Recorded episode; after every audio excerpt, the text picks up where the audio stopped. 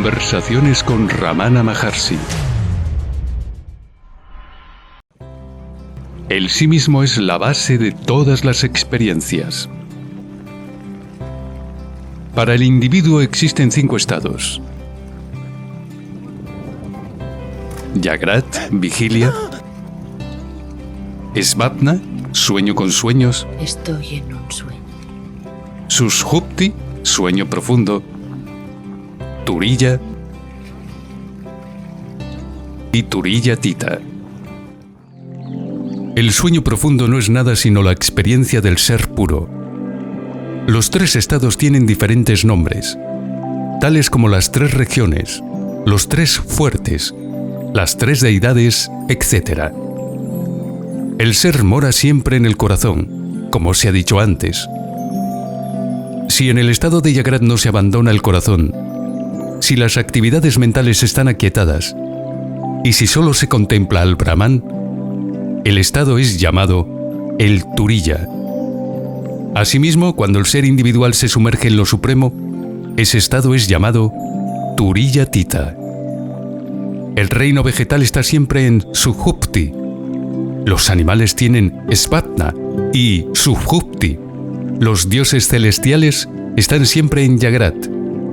El hombre tiene los tres estados, pero el yogi de visión clara mora solo en Turilla y el yogi más alto permanece solo en Turilla Tita. Los tres estados alternan involuntariamente en el hombre promedio. Si mientras duermes las maquinaciones de la mente son lo bastante complejas como para que puedas tener un sueño dentro de otro sueño, es de extrañar que la línea entre la realidad y la fantasía a veces se vuelva un tanto borrosa.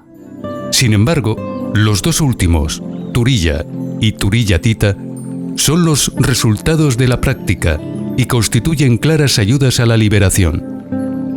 En cuanto a los otros tres estados, Yagrat, Svapna y Sushupti, cada uno excluye a los otros dos y está limitado por las condiciones del tiempo y el espacio. Por lo tanto, son irreales. Tú nunca recuerdas el principio de un sueño, ¿verdad? Siempre te ves de repente ahí en medio. Supongo, sí.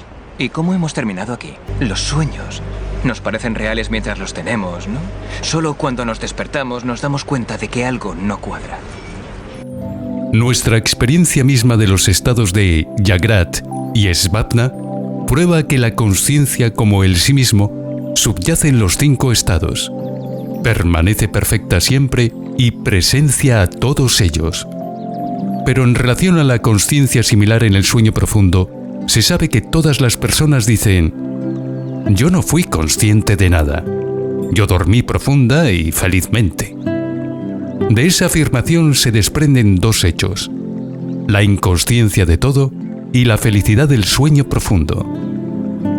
A menos que éstas existieran y fueran experimentadas en el sueño profundo, no podría encontrar expresión por la misma persona en el estado de vigilia.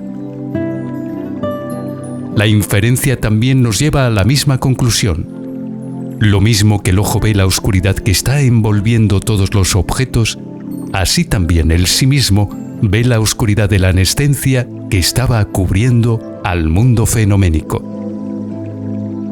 Esta oscuridad era experimentada cuando él, el sí mismo, emergía en puntos de felicidad suprema. Brillaba un instante y desaparecía tan sutilmente como los rayos de la luna que se asoman a través del follaje ondulante. Sin embargo, la experiencia no era a través de ningún medio, tal como los sentidos de la mente, pero prueba el hecho de que la conciencia existe en el sueño profundo. La inconsciencia se debe a la ausencia de conocimiento relativo y la felicidad se debe a la ausencia de pensamientos que bullen.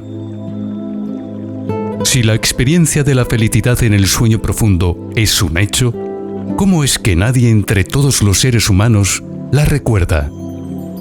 Un buzo que ha encontrado la cosa deseada bajo el agua no puede dar a conocer su descubrimiento a las personas que esperan en la orilla hasta que emerge del agua.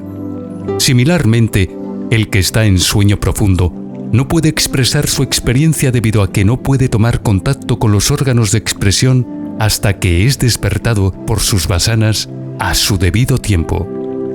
Por lo tanto, se sigue que el sí mismo es la luz de Sat, Chit, Ananda. Visva, Taihasa y Praña son las denominaciones del experimentador en los estados de vigilia, sueño con sueños y sueño profundo, respectivamente. El mismo individuo subyace en todos ellos. Por lo tanto, ellas no representan al sí mismo verdadero que es Sat, Chit, Ananda puro. Se dijo que la experiencia del sueño profundo es la felicidad del Brahman. Es solo el aspecto negativo de esa felicidad, pues es el resultado de la ausencia de pensamientos. Además, es transitoria. Esa felicidad es solo la abbasa, el reflejo, la similitud de la felicidad suprema. No es diferente de la sensación dichosa de los placeres de los sentidos. Se dice que en el sueño profundo, el praña está unido con el sí mismo. Así pues, la individualidad es potencial en el sueño profundo.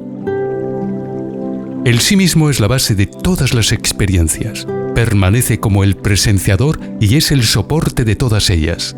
Así pues, la realidad es diferente de los tres estados, es decir, de la vigilia, del sueño con sueños y del sueño profundo.